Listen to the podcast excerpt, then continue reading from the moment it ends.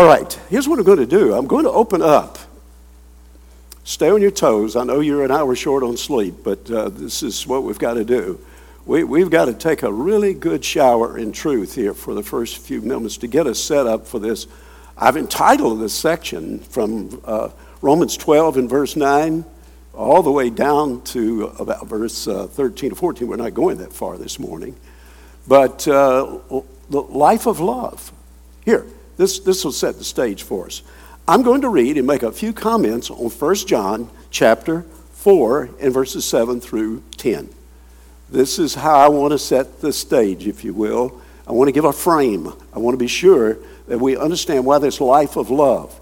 We're not just giving um, a few good moral steps to take, uh, some kind of virtuism, moralism. Not at all. More on that as we go to the passage. But if you want to turn there, if not, I'm going to read 1 John chapter 4, verses 7 through 10. Beloved, let us love one another, for love is from God. And whoever loves has been born of God and knows God. Anyone who does not love does not know God, because God is love.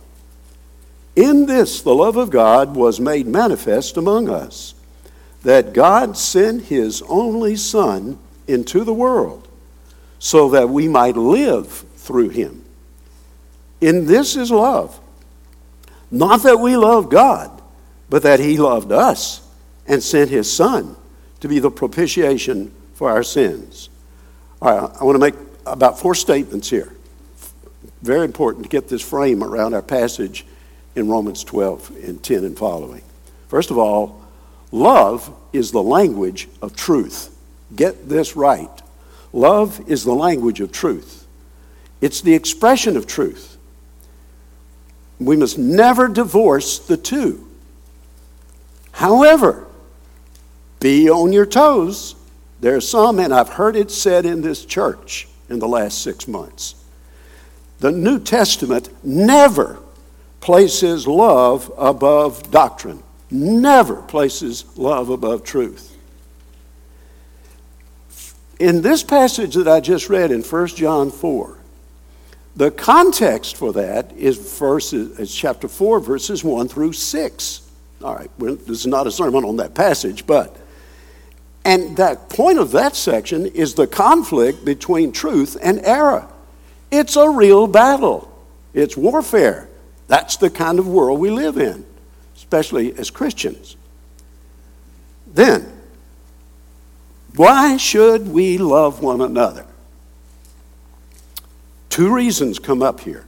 One, false teachers, the false teachers, John's combating. They were already at work in the first century. False teaching didn't just slip in in the Middle Ages. The false teachers John's combating they were disconnecting the knowledge of God from the love of God. How you do that? Well, you can just make it an experience thing, an epiphany, a manifestation, some vision, some dream, some emotional moment, which is totally uh, disconnected from truth. So that's what he was battling. And also, the second reason why we should love one another is that Christians are to take care how they live. How's this? Knowing God should be evident in the way we relate to people. How we think about them, how we treat them, and it's bad Christianity that reveals excuse me, revels in Bible knowledge, but is not patient, kind, gentle, compassionate, forgiving. They go together. If you try to put patience and kindness and warm and compassion, you, you, can, you can become an orthopractical heretic. So you can take those things and then pour in content into kindness and compassion and pour in your own thoughts and say, well, I'm, hey, I'm, I'm uh, doing good to others. You're just in a humanistic form of altruism. But wait a minute. if you've just got a Bible head on you and you know the Bible really well, and yet you are really, really chronically a difficult person to live with, and you run from people and problems, you're another kind of heretic. so you can see why these two things, love and truth, how they go together. So, a couple more thoughts, and we'll get right on over to Romans 12 and 10. We are to love one another because love is the very nature of God. Very nature of God. The loveless life is a God denying life. We don't want that. And we are to love one another because of the supremacy of God's love for us. Look at the length to which God went in His Son, Jesus Christ, in His death on the cross, and what He did in demonstrating His love for us, that now, where we're yet sinners, Christ died for the ungodly. All right, little sermonette up front, but uh, now we're ready to go a little bit further along. I want to read to you some scriptures that I put to, together for a reading. And what I've done is that I've, of course, been through this passage many times and preparing for this week, and I looked at verses that connect with a lot of these points. These are not random points, by the way, that Paul brings up. You look at them and you think, whatever popped in Paul's head, he just, oh, that's a good one. No, it didn't work that. They're connected. There's uniformity. They're, co- they're cohesive. With that said, listen to these verses and just let them kind of fall down, shower down over your brain. 1 Timothy 3:15. If I delay, you may know how to behave in the household of God, which is the church of the living God, a pillar and buttress of the truth. Did you get the phrase household of God? You know what that is? Church. Local church. 1 Timothy 5, 1 and 2. Do not rebuke an older man, but encourage him as you would a father younger men as brothers, older women as mothers, younger women as sisters in all purity. Point is, you got to see the church as family. 1 Timothy 1:13. Though formerly I, Paul speaking, was a blasphemer, persecutor, and insolent opponent, but I received mercy because I acted ignorantly in unbelief. Paul reveled in the fact that, look what I was. He went on to say, he was the chief of sinners. And he was not holding a drama party when he said that. He meant it. Well, 2 Timothy 4 8. Oh, excuse me, 1 Corinthians 15 and verse 58. Therefore, my beloved brothers, be steadfast, immovable, always abounding in the work of the Lord, knowing that in the Lord your labor is not in vain. You'll see how these plug in. First, 2 Timothy 4 8. Henceforth there is laid up for me the crown of righteousness, which the Lord, the righteous judge, will award to me on that day, and not only to me, but also to all who have loved his appearing. And Romans 8 24. For in this hope we were saved. Now, hope that is seen is not hope, for who hopes or for what he sees. Are you with me now? All right, let's look into this passage. And I think in, in the importance of getting our minds refreshed in the text, let me read these verses here from verse 9. Follow with me. We're in Romans 12 and verse 9 now. Let love be genuine. Abhor what is evil. Hold fast to what is good. Love one another with brotherly affection. Outdo one another in showing honor. Do not be slothful in zeal. Be fervent in spirit. Serve the Lord. Rejoice in hope. Be patient in tribulation. Be constant in prayer. Contribute to the needs of the saints and seek to show hospitality. Lord willing, we'll deal with that, that last, those last two statements sometime. I think it's going to be up in April. But that's where we are. Let's, let's proceed. Let's find out what it then means to love one another. And we see that if anybody's going to see God in us, it's got to be through all the dimensions of love. And love is a really a full bodied uh, way of living and thinking. It's, all right, let's let the text speak. I'll put it this way that love is devoted to the family of God. You're looking at that statement, it's in the outline. Love is devoted to the family of God. He says to be devoted to one another in brotherly love. This is actually the first of 10 family obligations. It's on Paul's mind. These passages, they're related to one another. Each one drafts on the other. So here it is then. Love for our brothers and sisters in Christ should animate our spiritual giftedness. That's in the context. You've got a gift package. God's gifted everyone here. And that gift set is to be of benefit, to be of faith building to others, and it's to be exercised in what we will see will be this self sacrificing love in all its dimensions. So he's talking about family affection here. Me go a little further with this. The nature of the Christian is to love. Now, when we're born again, in regeneration, God flips the switch, if you will. Maybe that's not the best metaphor. He, he gives us a desire, a new desire. We're not, we have a new nature. We're not the same kind of person. We're not just the old person with us tacked on.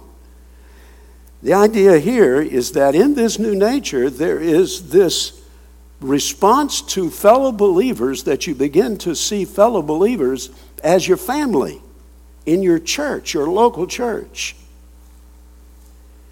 And we're united to Christ as brothers and sisters in Christ. So we're to have this genuine affection for one another, regardless of race, nationality, wealth, occupation, or education. That's the way the church ought to work. And relationships then have to be built like our biological family. Let's think about that. Your family. Well, we could really have a session if I said, let's take a little time and just tell us a little bit about your growing up family. We can't go there. I may have already triggered some, some uh, memory album that is going to distract you. But we have family experiences. But I think we could find there is a common denominator to family experiences. That there is, they say, blood's thicker than water. There is if, if things are right, as they should be, you've obviously got connections with your biological family that are deep and wide. Now, we, you can go off on that and say, well, you know, they can fall apart, they can get bad. Can, uh, the point is, there's something there. And what do you do in a family? Well, you love one another. Now, I, I find these words are, are, particularly interesting. If you're looking at the text, you have your Bible open to that. He says, Be devoted to one another in brotherly love. There's a bit of a play on words here that uh, I enjoy. Um, it's philostorgoi, is the word that's translated uh, devoted to one another. It's where the root is the word philos. It's one of the words for love. Now, don't make, you remember I cautioned this a few weeks uh, ago, don't make the mistake of saying attaching a certain kind of love to each word. No, no, no. Because this word is used, the noun is used of God's love for us. So it's not just some relational, emotional love. That and more. And but here, I interrupted myself, philostorgoi. And then there is Philadelphia. So these are the two words, brotherly love, the city of brotherly love. All right. Here, so, what he's, what he's getting at here is this there is this connection with one another in the church, and we have some spiritual connection in Christ bonding us together. And so, what do we do? Well, I, this brings up this one really needs to, to drill a little deeper. I'll go as much as far as I can with it. Okay, so you may be thinking, I love one, then you may think, well, you know, there's some people I don't like. And then I'm told to love them. Okay, what do we do about this? I'll give you a short answer. There's a longer one we can expound on. The common denominator is that we're to love one another. Everyone we love one another. Now, the liking factor and rapport, that's measured. Isn't it true in your own family?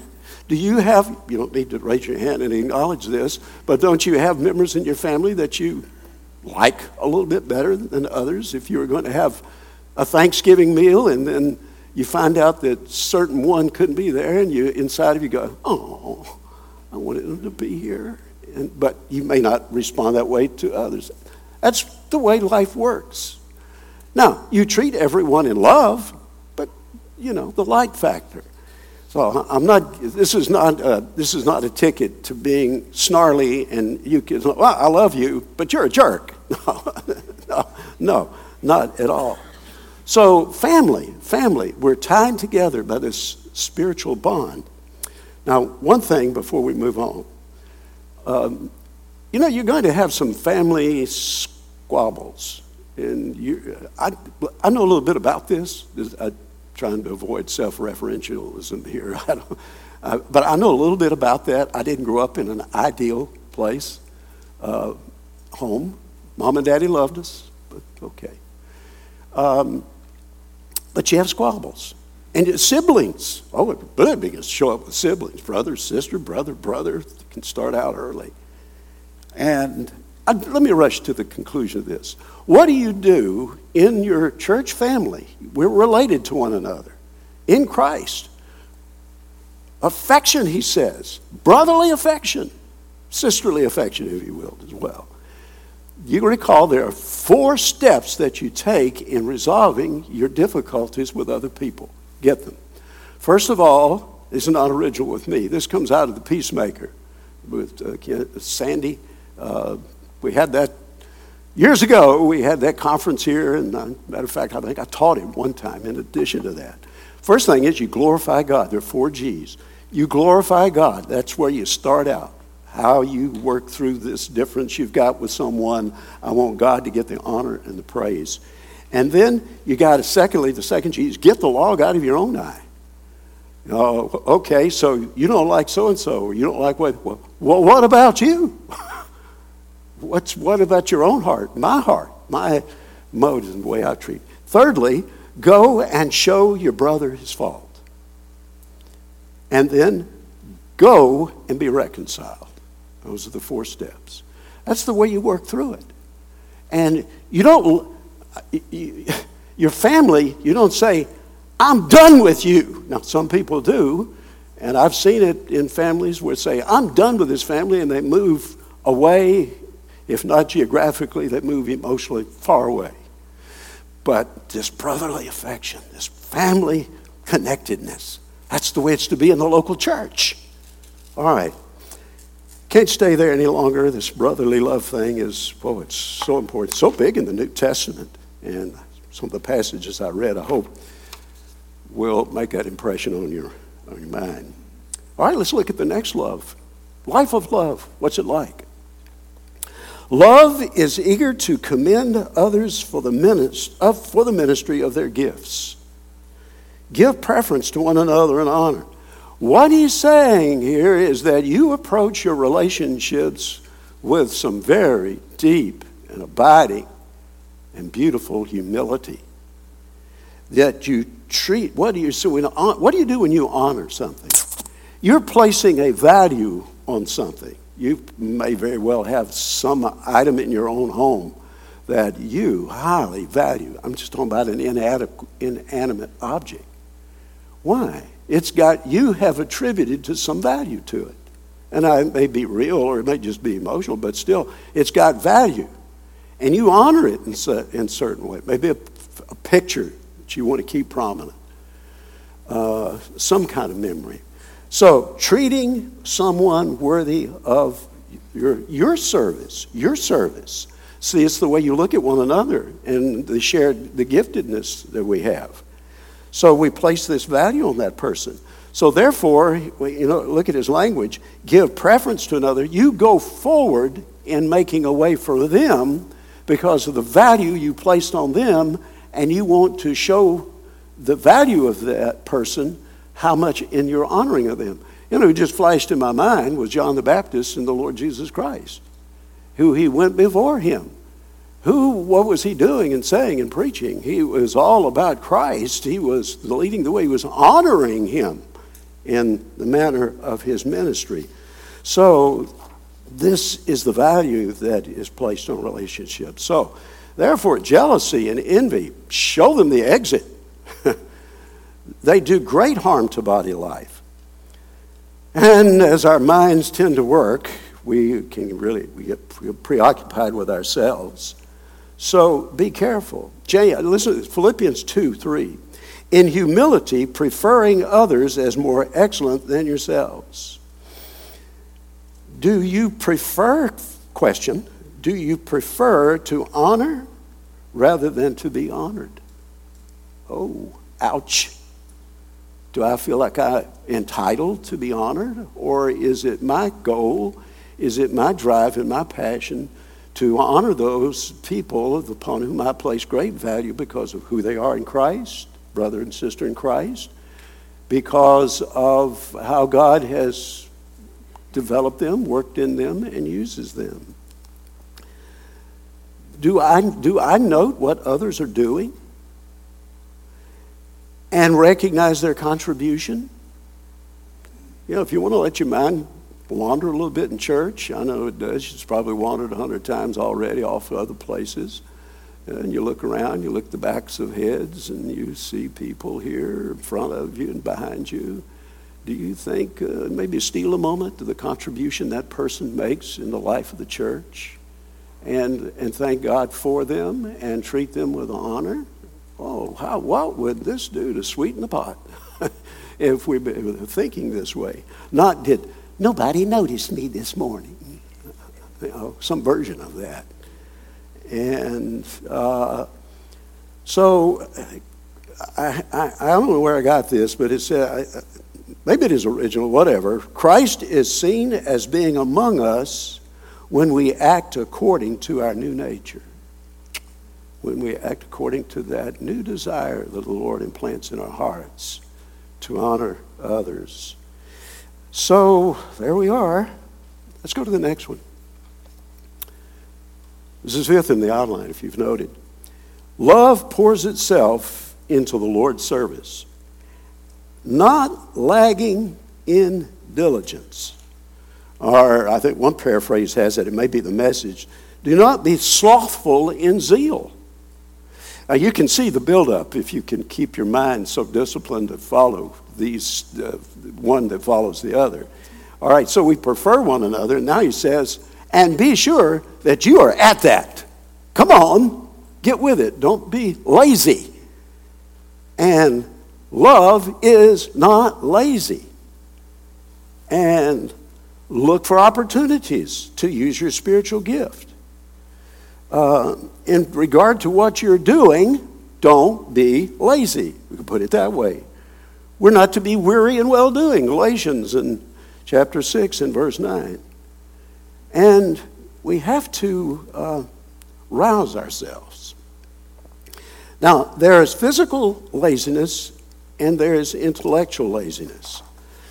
Let me give you about three or four statements quick. I don't want to linger on this one. I've got some other packages I want to open up to go as we're going along. But let me say several things about this laziness factor. Laziness looks for ways to avoid responsibility. So lazy doesn't mean you're just sitting on a couch eating Cheetos and watching old westerns all the time. Um, laziness looks for ways to avoid responsibility. Laziness cannot face things as they really are. See, I may be more lazy than I realize. I, I could be a high energy person. I think I'm coming to that one. That's not, this one is. Yeah, okay. I'm having to remind myself of something. I want to talk about that a minute. How we're, we're not all born with the same energy, all same number of cylinders. but laziness cannot face things as they really are. It, lazy, it, laziness, I heard someone say this years ago, I never got it. It builds castles in the sky and then attempts to live in them. Uh, that's the way it works. Laziness doesn't see oneself as he or she really is. And laziness resorts to dishonesty to get what it wants. And laziness leads to disease. I mean, physical disease that if you've become a sedentary kind of person and you don't move about, danger. Uh, I've talked to, I like to talk to the doctors when I go in for whatever, and I have a few more of those things scheduled during this time of life, and I'm interested in what they think. But you know what I found out? How important circulation is. You, I'm not talking how you circulate among the crowd, but I'm talking about blood flow. You know what makes it happen? The heart pumps. When does the heart pump? When you move. When you move. And it helps eyes and ears and every part of the body, circulation. And so, laziness. Now, I bet I'll visit this briefly. We are different. Some people are born just kind of high energy people, and they're different, even on that scale. Uh, they just can't sit still. Um, I'm, you know, I, I can't get referential to the family here, but I see it in my family. and just always uh, uh, sit, sit down and you know, got to move around, got to do this, and then, talk for a minute, and then go over. Here. I got, I'll be right back. I got to do that, and, and just let's do this this way all the time, moving around. Well, I'll tell you this much. I'll pause say this. That's got to be sanctified. and Lord, help me to be wise in the use of my energy to know how to direct it into things that really matter. Okay, with that said, now there are low energy, and there's quite a spread on that part of the spectrum. Low energy people. And so they just, um, I'd say just know yourself and function, uh, maximize your own function. You don't have to try to be somebody else. You try to find somebody who's a high energy person, you'll be You'd be dead in the water by noon if that's long. Just know what your function is and say, Lord, just give me the grace, the wisdom to function as best I can within this range of things. I read, I'll leave it with this. You know what a sloth is? If you say, aren't they amazing critters? It's a, in an animal family in South America. I got interested in this, and so I looked it up. And I, have seen the pictures of the things.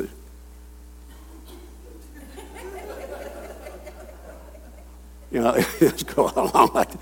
And they hang in trees upside down. They got these really good claws. And I read they sleep that way, and they can even die that way. So you may not even know if, if one's dead or alive, and it's just, it's just hanging there like that. And this is for you, uh, for you runners, walkers, that they can travel one third of a mile in an hour. uh, just check that out sometime and see how uh, physically you, you, can compete with a sloth. So, um, you know what we need to do when we come to a statement like this, and we could get a little frustrated about, I need to be more energetic. Maybe some things are are tamping you down that need to give attention to. Maybe you are caught up in things that don't really matter. I can go there quickly. I'm a high energy person. God's graced me with that, but it can be a, a danger. And but not everybody's that way. Okay, I can't get off on all that.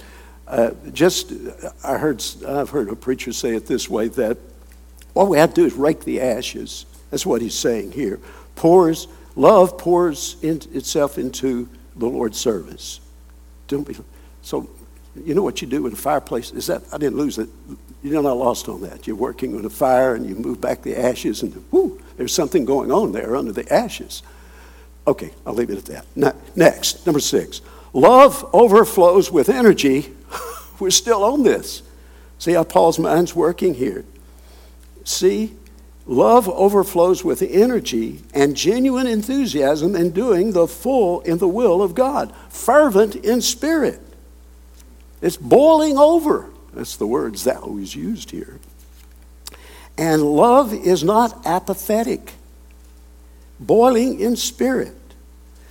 And now a little interpretation problem, I won't linger, but some interpret this to mean the Holy Spirit, because in the Greek text it's pneuma and it could be Holy Spirit or human spirit.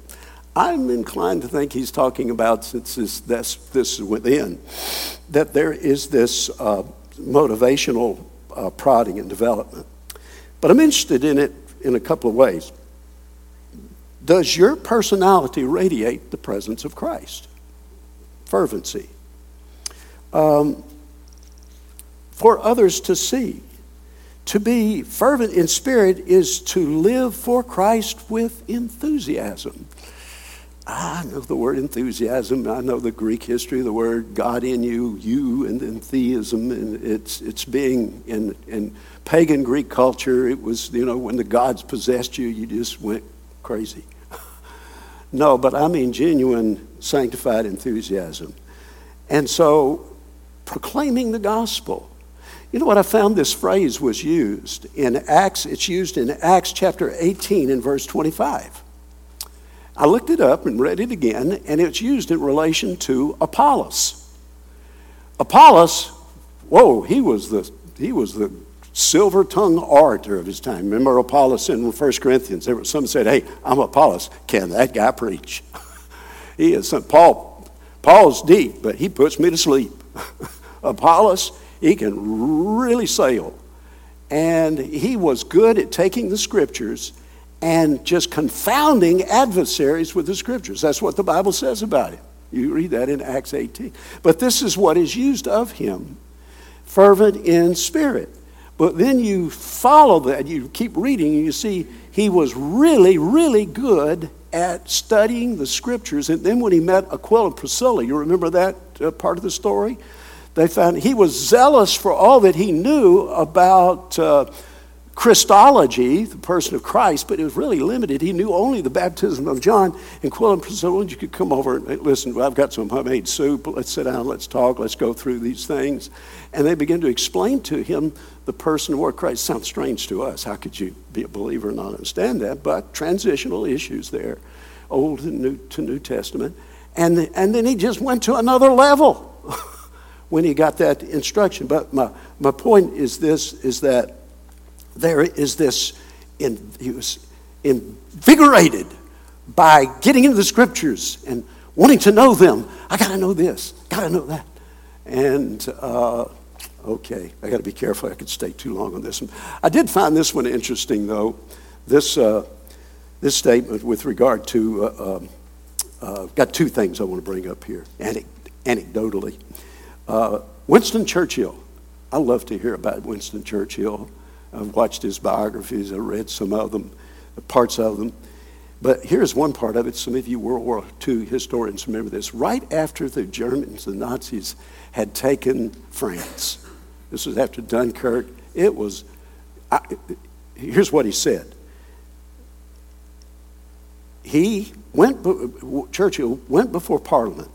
America was not in the war. All the isolationists were really busy. Let's don't bother that. Just don't get into overseas wars.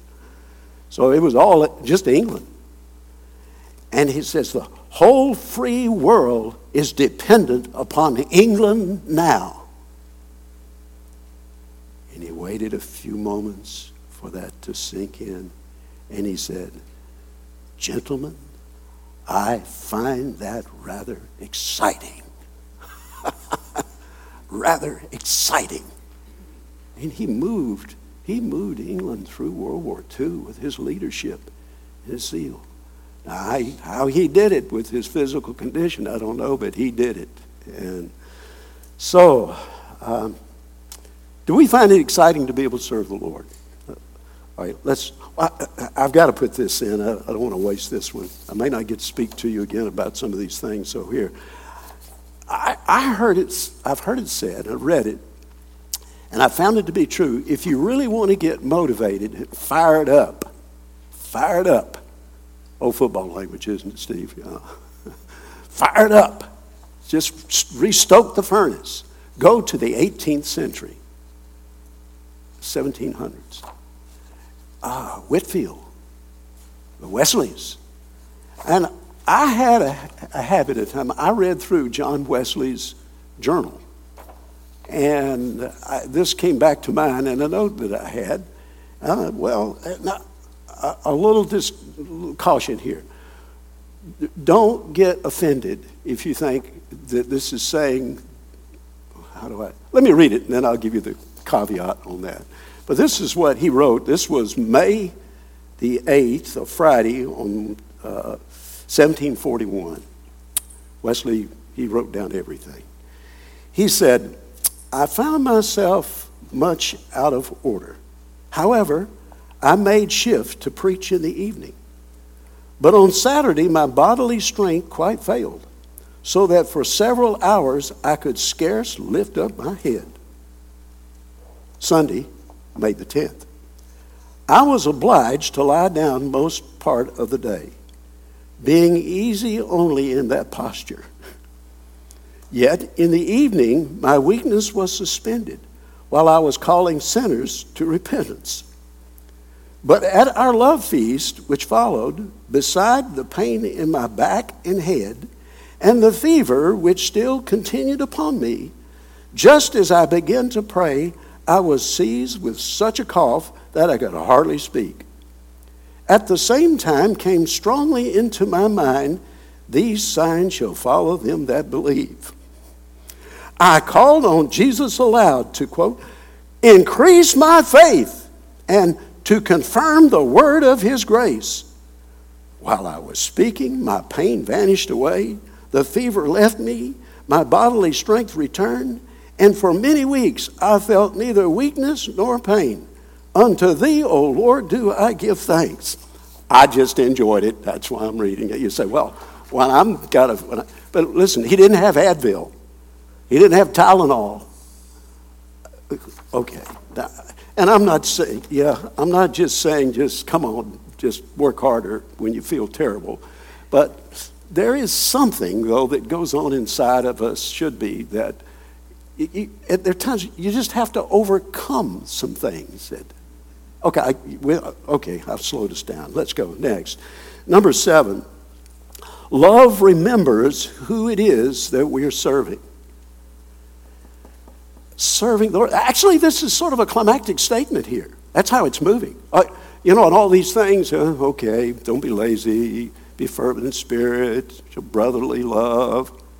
Don't forget who you're serving. Who's our point man? You know about point man, don't you? You remember that in Vietnam. Were you, were you, you a first lieutenant in, in Vietnam? You, I got promoted while I was there. Yeah. Which meant that you had to go out in front of the, uh, out in front of the squad? Oh, no. You put your point man. that's why, that's why I try to get you. You put your point man out there. You put him, and the, that, but you, okay, I, will get a little off the. You've seen where you're charging up. I know that I could tell one story, but I can't go there about Chattanooga and and um, MacArthur charging up the hill. MacArthur's father, and you see somebody waving the flag, and they take the risk whether they're coming ashore on a beach or going up a hill, and, they and all of a sudden everybody's looking left, right, and they say, "Well, okay, there he goes. Here I come. I'm with him." Remember who you serve. Christ has gone before us. He took the hits. Yes, he's resurrected. And his, for the joy that was set before him, he endured the cross. And he's now seated at the right hand of the Father, and he's coming again. That's it, folks. Follow him, follow him, follow him. And say, Lord, just keep that, revive that within me. And so, all of our thoughts about serving are to be informed by biblical teaching. Paul considered himself a bondslave of Jesus Christ. So we should consider ourselves. Our lives are not our own. We've been bought with a price. All of our plans, priorities, purchases, relationships, decisions must take place under the sovereign moral will of God so that we may not be ashamed at his coming. All right, let's go to the next. Love delights in the better things to come. He says, rejoicing in hope. Ah, love is not gloomy about life. All right, for all Eeyores out there, listen carefully here. We got a little Eeyore in a lot of, in all of us in some point or another. You, you know, I'm not, I didn't lose you on that, did I? I'm trying to be relevant here, Winnie the Pooh. And uh, so, what he's saying is that the far look enables the believer to rejoice in spite of circumstances. What Paul said in 2 Corinthians 6:10, sorrowful yet always rejoicing. Yes, yes, at the same time.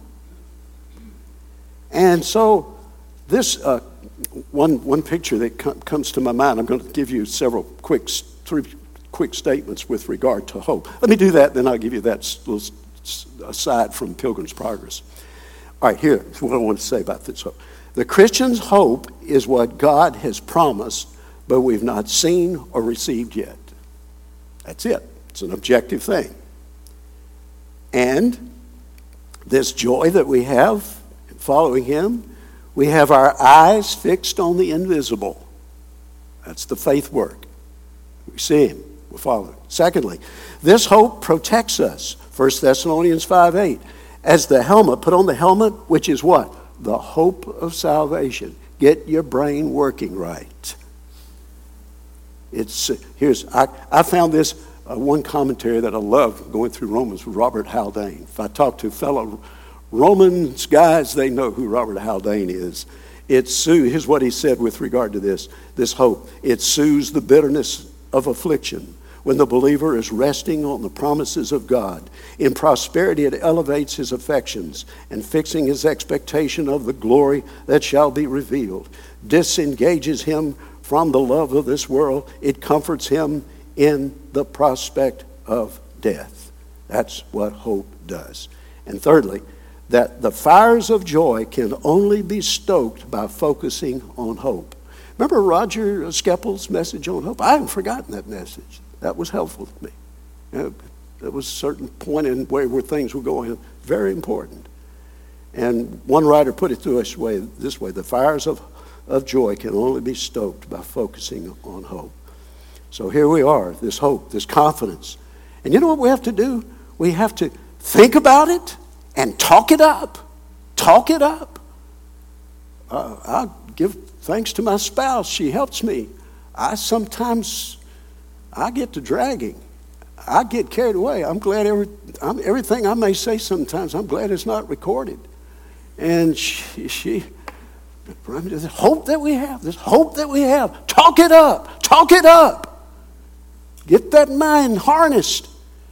And Pilgrim's Progress.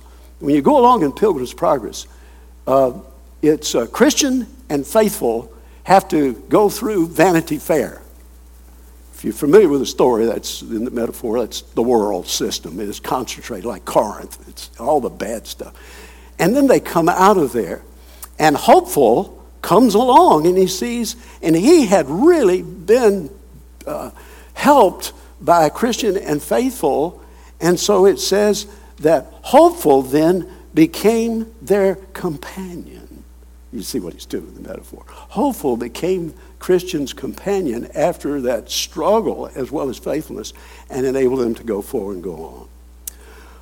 All right, let's go to the next one. Love, love weathers the winds of adversity weathers the winds of adversity, persevering in tribulation. A uh, couple of uh, word points here. I love this word, uh, persevering. And this is background for, if they're ready in the back, and we're, going, we're coming to that, okay, with me. Uh, it'll come up there. This, okay, that's good. Just hold that. We're going there. That this word thlipsis, thlipsis is the word.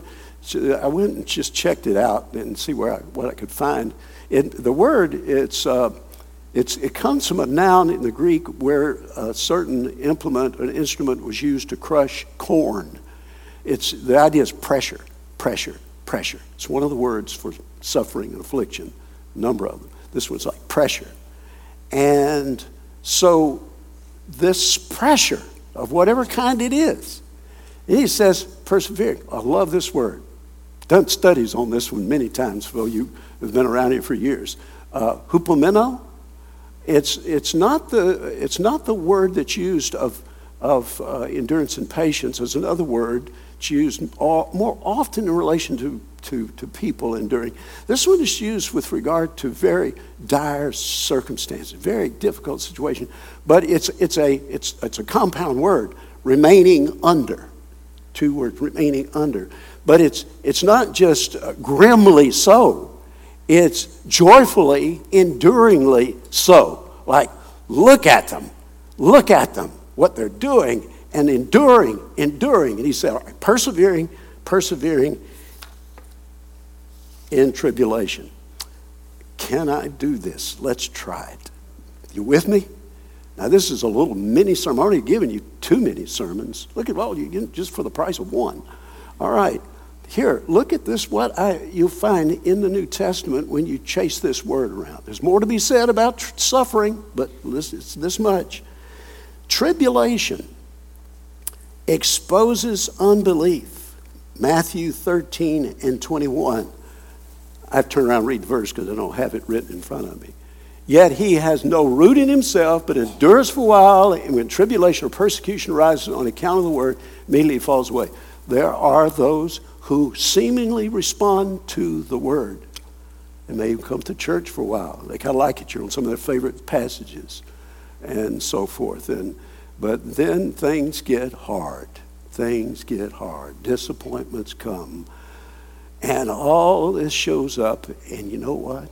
You don't see them much any longer. They drift to the edges.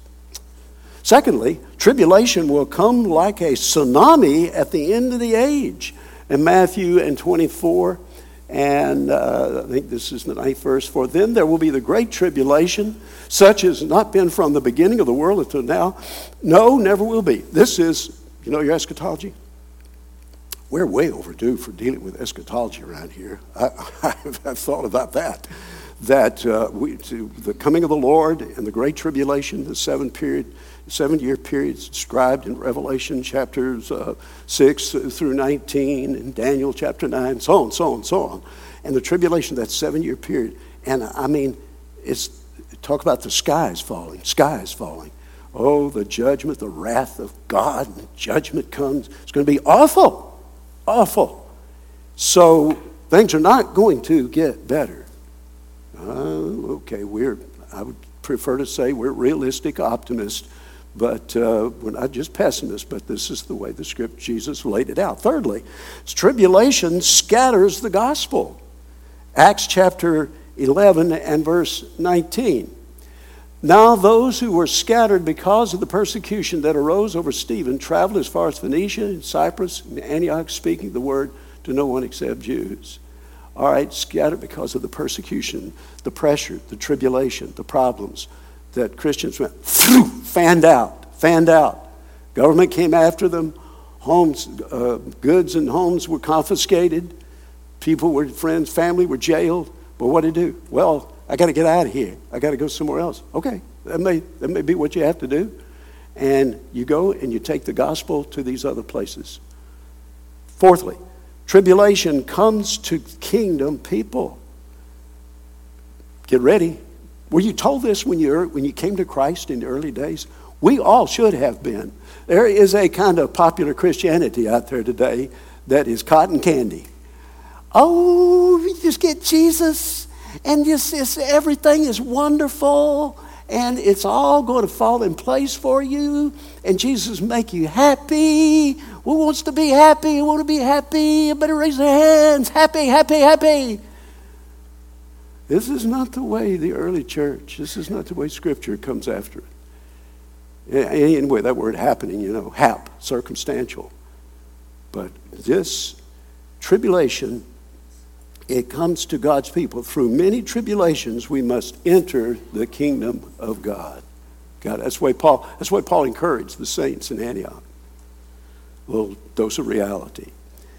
And then tribulation. Oh, okay, married folks, here it is. All right, let your eyes gaze upon the words. Tribulation comes with marriage.